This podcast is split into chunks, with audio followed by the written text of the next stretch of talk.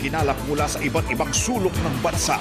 Hatid ng inyong mga maaasahan at pinagkakatiwalaan sa pagbabalita. Teleradyo Balita. Balita.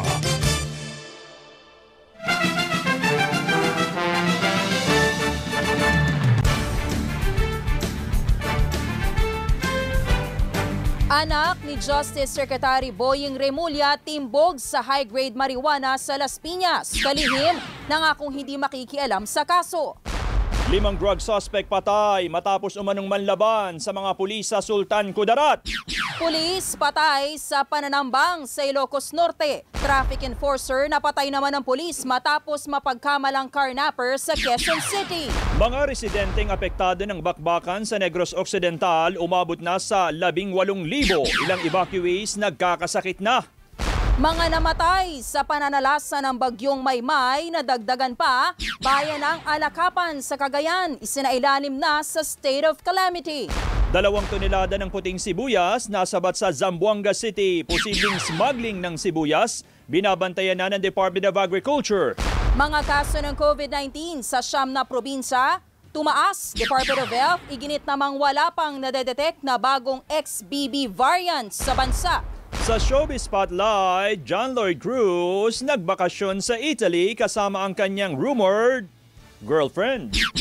At yan ang ulo ng mga nagbabagang balita ngayong pong araw ng Biyernes, October 14, 2022. Ako po si Joyce Balancho. Sa pangalan po ni Kabayang Noli Di Castro, ako si Johnson Malabat. At sa detalye ng ating mga balita ngayong pong Biyernes ng umaga, arestado ang panganay na anak ni Justice Secretary Boying Remulla matapos mahulihan ng 1 kilo ng kush o yung high-grade marijuana sa Las Piñas City. Dinampot ang suspect na si Juanito Jose Remulla III matapos tanggapin ang package na naglalaman na mayigit 1 milyong pisong halaga ng iligal na droga sa barangay Talondos. Nagsagawa ng controlled delivery operation matapos masabat ang high-grade marijuana na galing sa ibang bansa. Ayon kay Barangay Kagawad John Dizon, hindi residente ng Talondos si Remulla at posibleng nangungupahan lamang sa lugar. Ako po ay nag-witness ng isang tinatawag nilang controlled delivery ng kush at ang alam ko ay yun ay galing sa airport. Yung box ay 4 na oras bago nabuksan dahil hindi pa dumadating ang media. At yun ang sinabi nilang nasa loob noon ang delivery. Isinailalim na sa inquest proceedings si Remulla para sa kasong paglabag sa Comprehensive Dangerous Drugs Act. Sa ilalim po ng batas, maaring mapatawa ng habang buhay na pagkakakulong at multang hanggang 10 milyong piso ang mga individual na mahuhulihan na mahigit 500 gramo ng marijuana. Tiniyak naman ni Justice Secretary Boying Remulla na hindi siya makikialam sa kasong kinasasangkutan ng anak na si Juanito Jose Remulla III. Sa isang pahayag, iginiit ni Remulla na siniseryoso niya ang trabaho bilang Justice Secretary kaya dapat harapin ng anak ang kaso at hayaang gumulong ang hustisya. Mahirap anyang pinagdadaanan ng kanilang pamilya pero igagalang nila ang justice system ng bansa. Nauna nang dumating sa bansa si Remulla mula sa kanyang engagement sa Geneva, Switzerland. Tiniyak naman ng Philippine Drug Enforcement Agency o PDEA na magiging pata sa paghawak sa kaso ni Remulla. Ipinaubaya naman ng PDEA sa korte ang desisyon kung ililipat ng kulungan si Remulla na naharap sa kasong paglabag sa Comprehensive Dangerous Drugs Act at Customs Modernization and Tariff Act. Makakaasa po kayo.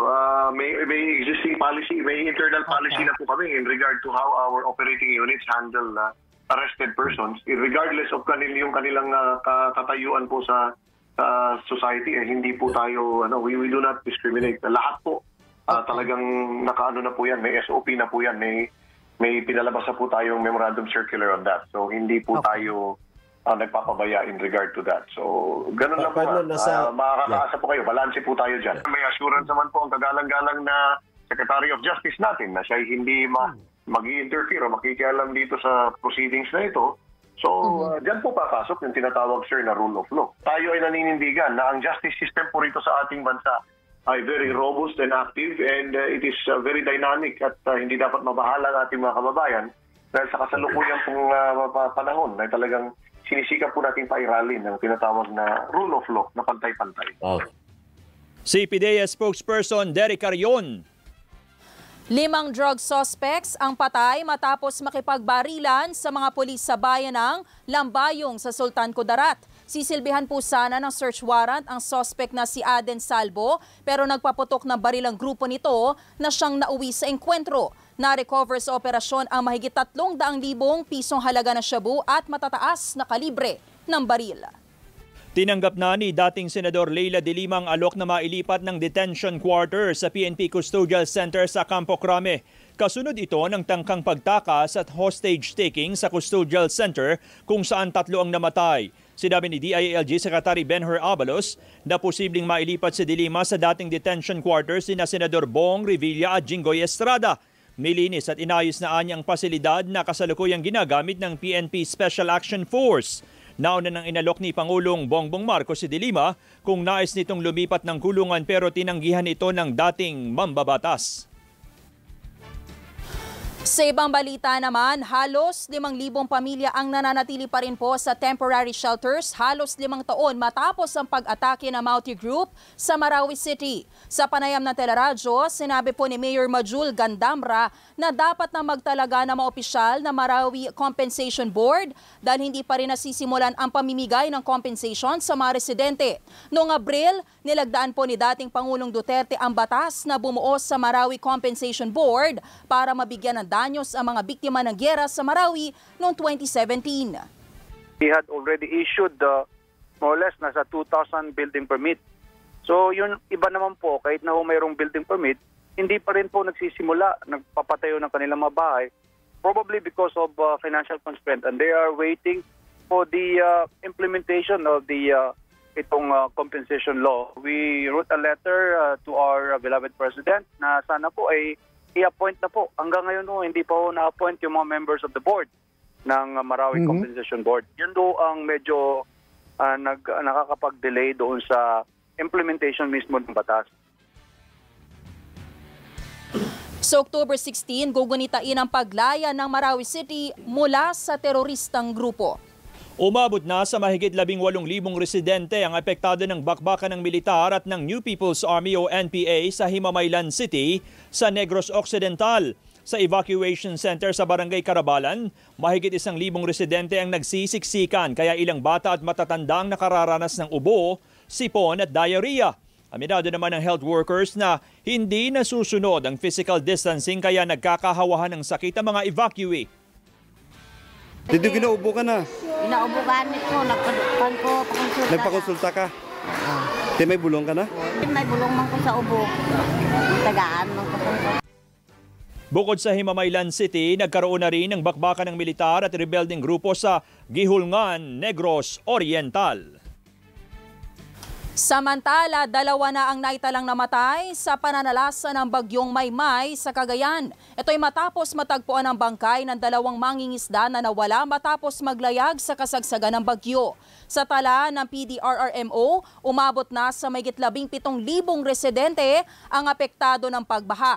Idineklara na rin ang state of calamity sa bayan ng Alacapa dahil sa pagbaha at pinsalang iniwan ng bagyo. Sa panayam ng teleradyo, nananawagan si Mayor Harry Florida sa pamahalaan ng suporta sa mga magsasaka at pangmatagalang solusyon sa problema sa baha. Yung mga ayu-ayuda na yan, hindi yan yung kailangan namin na ano po, dapat yung long-term talaga. Itong munisipyo po, third-class municipality po ito, hindi po kakayanin no, yung lahat ng mga kinakailangan ng ating mga magsasaka, most especially sana yung mga post-harvest facilities. Samantala, napanatili naman ng bagyong Neneng ang lakas nito habang kumikilos patungo sa katimugang bahagi ng bansa. Huli po itong namataan sa layong 1,015 kilometers sa silangan ng dulong hilagang bahagi ng Luzon. Taglay ang lakas ng hangin umaabot sa 55 kilometers per hour at pagbugsong 70 kilometers per hour. Posibleng lumakas pa ang bagyo na inaasahang magdadala ng pag-ulan sa northern Luzon. Patuloy ang aktibidad ng Bulkang Bulusan sa Sorsogon. Umabot na sa mahigit 300 volcanic earthquakes ang naitala ng PHIVOLCS sa loob ng 24 na oras. Nauna nang itinaas ang alert level 1 sa bulkan at ipinagbawal ang pagpasok sa 4 na kilometrong permanent danger zone. Hindi rin inaalis ang posibilidad ng phreatic explosion o pagputok ng bulkan. Tinatayang aabot sa mahigit 70,000 individual sa 70 barangay ang maapektuhan sakaling tuluyang pumutok ang Bulkang Bulusan. Nakapagtala ng hinihinalang kaso ng African Swine Fever sa Iloilo. Ayon po sa Provincial Veterinary Office, nagsagawa ng testing matapos makitaan ng sakit ang ilang baboy sa bayan ng Oton. Hinihintay pa ang confirmatory results sa mga samples na ipinadala sa Bureau of Animal Industry. Nagpatupad naman ng border control kung saan ipinagbawal ang pagpasok at paglabas ng mga baboy sa layong 5 kilometro kung saan naitala ang hinihinalang kaso. Mahigit 2 tonelada ng puting sibuyas ang nasabat sa Zamboanga City. Sakay ng cargo van ang mahigit sa 2,000 kilong sibuyas na nadiskubre sa Zamboanga City Airport Cargo Terminal at nakatakda sanang dalhin sa Metro Manila. Inaalam na mga responsable sa shipment na hinarang dahil sa kawalan ng dokumento. Samantala, nakatutok na ang Department of Agriculture at Bureau of Customs laban sa smuggling ng puti at dilaw na sibuyas sa bansa. Kasunod ito ng pagdami ng sibuyas sa mga pamilihan sa kabila ng kakulangan sa lokal na supply at kawalan ng import permit mula sa pamahalaan. Nauna nang tumaas ang presyo ng sibuyas sa maraming lugar sa bansa dahil sa sinasabing kakulangan sa supply. Oras po natin, 7:44 ngayong umaga, magbabalik ang Teleradyo Balita.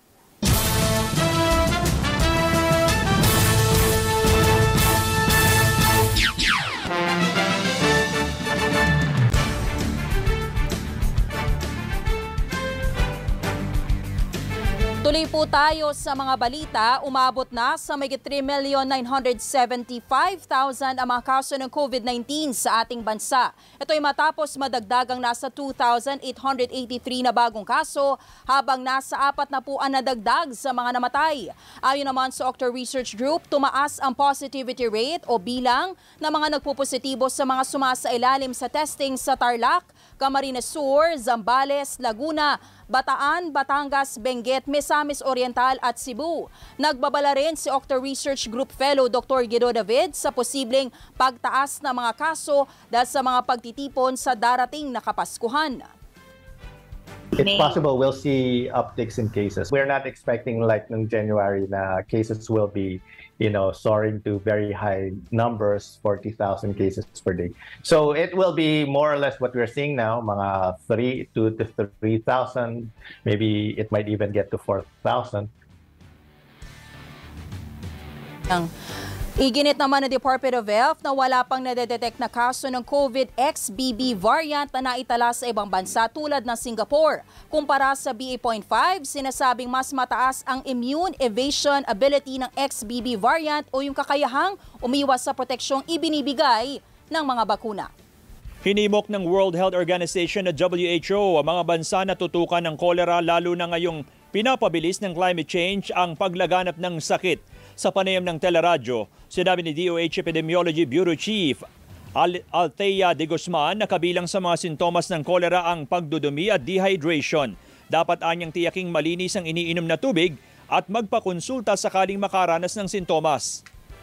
Actually, hindi po nawala ang cholera, no? Kasi tinatawag natin siyang endemic disease. Sabihin, andito lang talaga siya. Pero may mga panahon na biglang dumadami ang mga kaso natin. So, bakit meron pa rin tayong cholera? Dahil ang ating mga yung access natin, no, sa water supply na safe at malinis ay hindi pa rin 100%, no?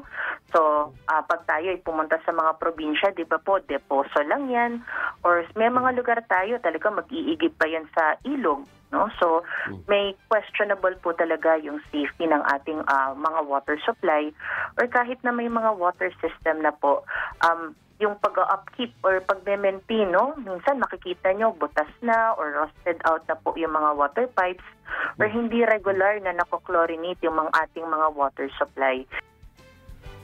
Sa tala ng Department of Health, mula noong Enero, umabot na sa 3,729 ang mga kaso kung saan 33 ang namatay. Mas mataas ito ng 282% kumpara sa halos 1,000 noong nakaraang taon. Lumampas na rin sa threshold ng kolera ang Central Luzon, Western Visayas at Eastern Visayas.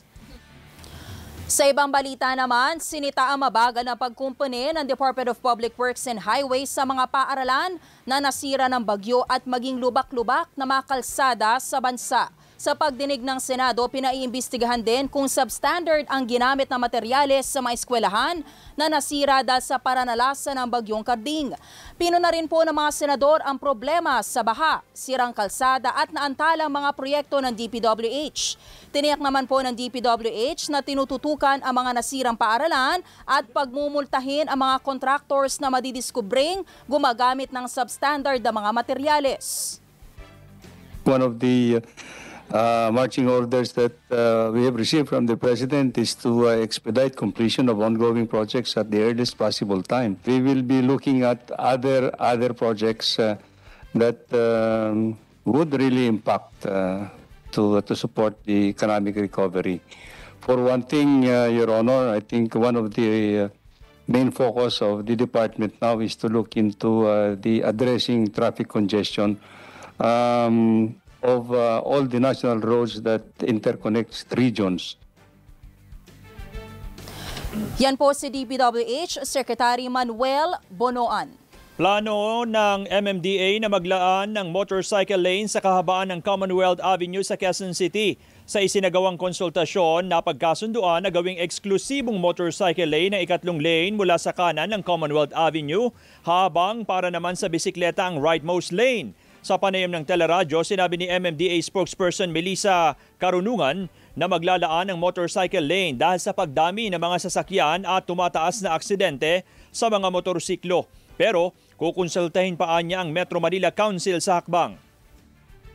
What we have signed so far with the stakeholders that were present was a pledge of support for this traffic configuration. However, for the implementation po, this will still have to be raised with the Metro Manila Council, and from there po kailangan rin i-accomplish yung mga publication requirements, and it is also the intention of the chairman to have a dry run of this new road scheme. Target na ipatupad ang motorcycle lane sa Commonwealth sa Nobyembre. Kinumpirma ni Senator Sherwin Gatchalian na walang pahayag si Chinese Ambassador Wang Xilian na inilagay ng China sa tourism blacklist ang Pilipinas. Kasunod po ito ng pagtanggi ng Chinese Embassy sa pahayag ni Senate President Juan Miguel Zubiri na inilagay ang Pilipinas sa blacklist dahil sa operasyon ng Philippine Offshore Gaming Operators o POGO sa bansa. Sinabi ni Gatchalian na posibleng na misinterpret ang naging pahayag ng ambassador sa pulong kasama ang ilang senador.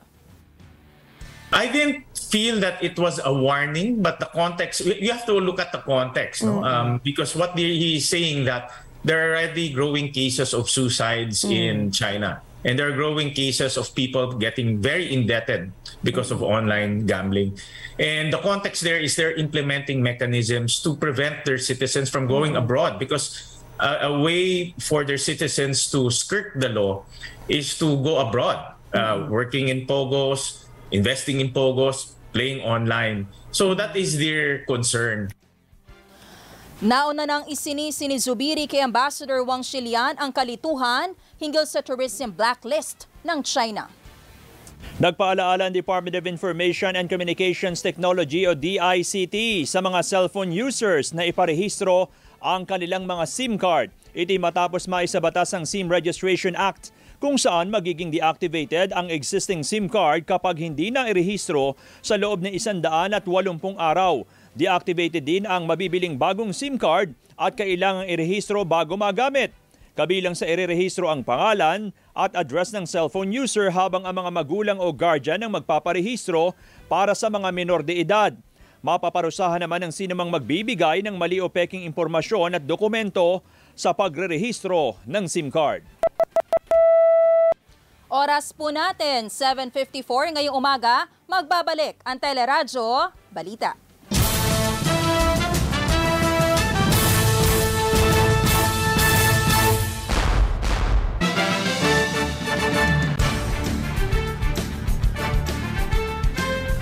Tuloy po tayo sa mga balita. Sa Quezon City, patay ang isang traffic enforcer matapos mapagkamalang carnapper sa bahagi ng Roosevelt Avenue sa EDSA. Dead on arrival sa ospital si Edgar Fulerio, natauhan ng City Department of Public Order and Safety. Sa investigasyon, rumisponde ang biktima sa tawag ng kaibigang nasiraan ng motorsiklo. Pero habang itinutulak ang motorsiklo, sinita at binaril ang biktima ng nakasibilyang si Police Lieutenant Felix Berto Tikil. Sa panayam ng Teleradyo, duda si QCPD Director Police Brigadier General Nicolas Torre III sa pahayag ng suspect na sinundan nito ang biktima hanggang Roosevelt Avenue, kaya inaalam na kung may CCTV footage na makatutulong sa investigasyon. Sa ngayon, yung statement na pinagbabasehan natin, kahapon buong araw kami sumuyod noong sinasabi nilang dinaanan nila at kumuha kami ng mga video footage sa mga CCTV to prove or disprove yung mga statements nila. Kasi parang hanggang ngayon kami ay hindi naniniwala na ganun kalayo ang pinagsusundan at pagkatapos doon nagkabarilan sa Roosevelt outside of Manila Police Jurisdiction.